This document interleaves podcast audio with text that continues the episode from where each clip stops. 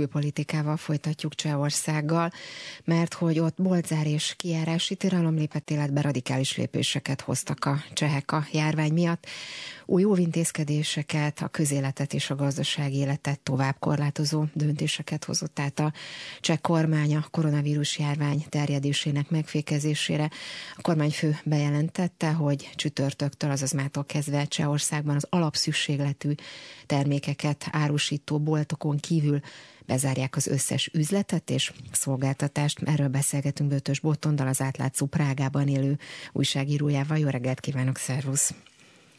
Jó reggelt kívánok, üdvözlet a hallgatóknak! Úgyhogy elég súlyosak ezek az intézkedések, tehát mától a patikákon, drogériákon és az élelmiszerboltokon kívül minden bolt bezár, és nem maradnak nyitva a szolgáltatásokat nyújtó üzletek sem, tehát például a fodrászok vagy a manikűrösök sem. Hogyan éli meg a közvélemény ezeket a súlyos korlátozó intézkedéseket?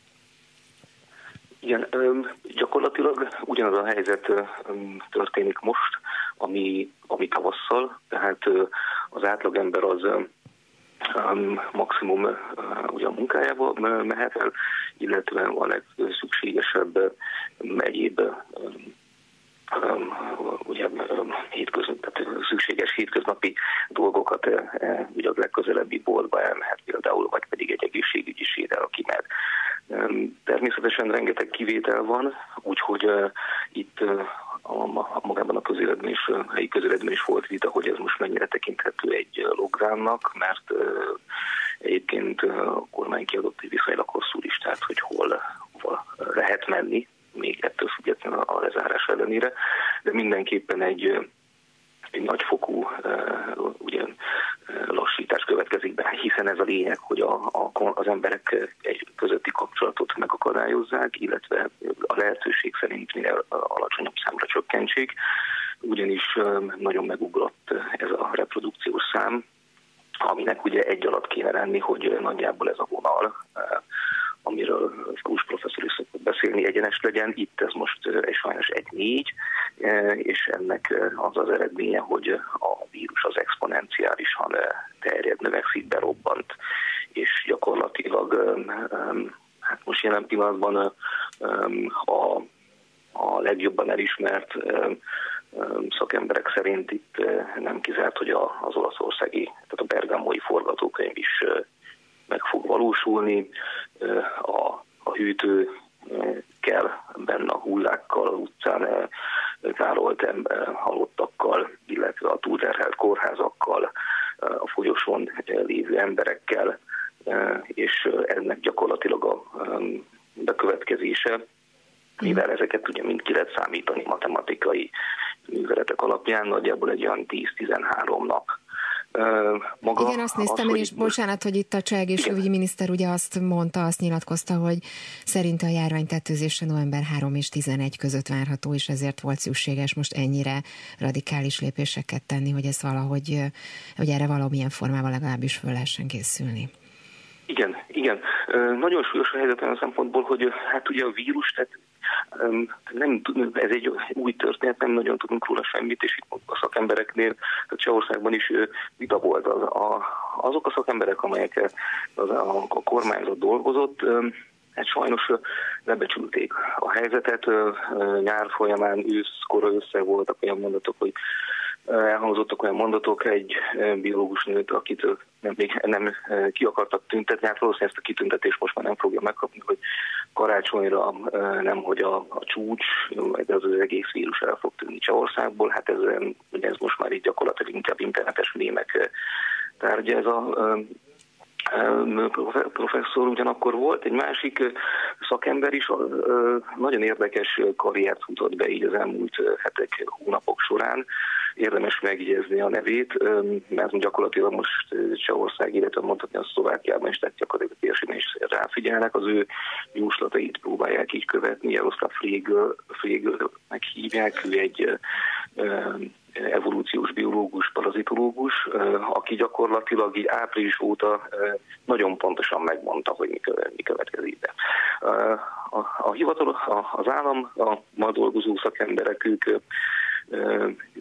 hát mondjuk azt, hogy őrültnek tartották, de az az igazság, hogy ez a professzor megmondta október közepén, hogyha nem lép azonnal rá a fékre az ország, akkor itt ez iszonyatosan be fog gyorsulni, és tényleg több száz halottal lehet számolni. Na most ez a mai legfrissebb számok alapján ugye 16 ezer fertőzőnél vagyunk, és 120 halottnál, tehát gyakorlatilag mondhatni, hogy sajnos beigazolódott ennek a szakembernek a fekete forgatókönyve. Igen, és, és ráadásul, igen. Uh-huh. Igen, csak azt akartam kérdezni, hogy, igen. hogy azért kérdeztem itt a beszélgetésünk elején, hogy hogyan fogadja a közvélemény mindezt, mert hogy a, ahogy céloztál te is rá, itt a miniszterelnök kénytelen volt tulajdonképpen elnézést kérni a, az emberektől, amiért nyáron még, még tulajdonképpen ő is teljesen kizárt egy, egy teljes, úgymond lockdown szituációt, tehát hogy a gazdaságnak a teljes leállítását. Igen, hát emlékszünk arra Szlovéniában, hogy Orbán Viktor magyar miniszterelnök lett Janderai Babis meglehetősen lendületesen és nagy arccal ugye közölte, hogy best in Covid, mi vagyunk a legjobbak a Covid-ban, így a visegrádi négyek. Hát ez, ez azóta sajnos nem, igen, Csehország valóban best in Covid a második legfertőzöttebb ország a világon jelen pillanatban. Andorra van a legelő maga a csak közvélemény egyébként, hát sajnos a tavaszi helyzethez képest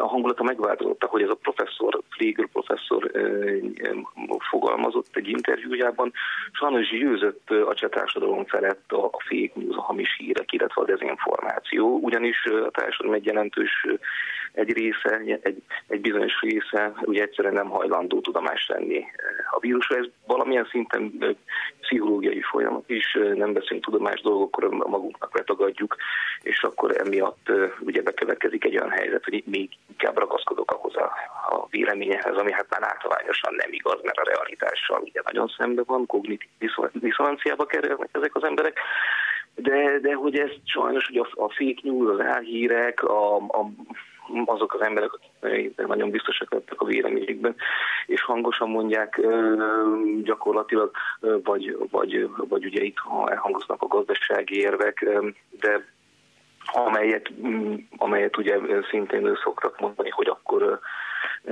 ugye azt kell elővenni. És igen, ez történt Csehországban is, hogy a Babis kormány a gazdasági szempontokat próbálta így az emberi sorsok felé helyezni, és hát ugye lett az a következménye, hogy ugye most ott tartunk, ez egy tegnap esti késő hír, hogy feljelentették a volt egészségügyi miniszter Andrei Wojciechet és Andrei Babis miniszterelnököt, mert a, a, a jogász szerint, aki feljelentette, politikai erkölcsi és jogi felelősséget vállal azáltal, hogy ők tudták a számokat már augusztusban, hogy mennyire um, durva lesz a helyzet. Uh, szakemberek, ha nem is annyira hangosan, mint ez a Feigl professzor elmondta, hogy ez be fog robbanni, nem hallgattak rá, és ugye ezt ma nem tudjuk, hogy miért, de nem hoztak meg időben bizonyos döntéseket, uh, és lett az a helyzet október közepén, hogyha nem hallgatnak erre a flégőre, illetve bizonyos szakemberek, hogy néhány napunk van rálépni a gázra, akkor itt, itt tényleg katasztrófa lesz. És uh, itt most gyakorlatilag katasztrófa van,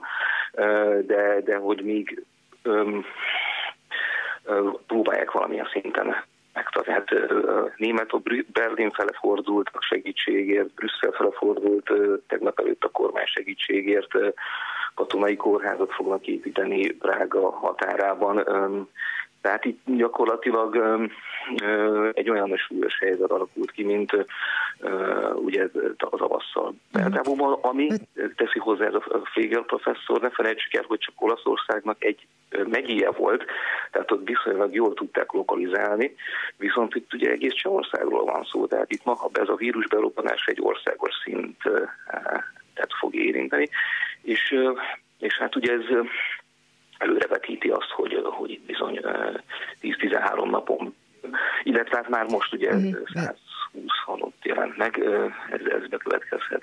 Beszámolunk majd róla Bötös Botonak az átlátszó Prágában élő újságírójának. Köszönöm szépen, hogy mindezt elmondtad. Szép napot kívánok, viszontlátásra! Viszontlátásra!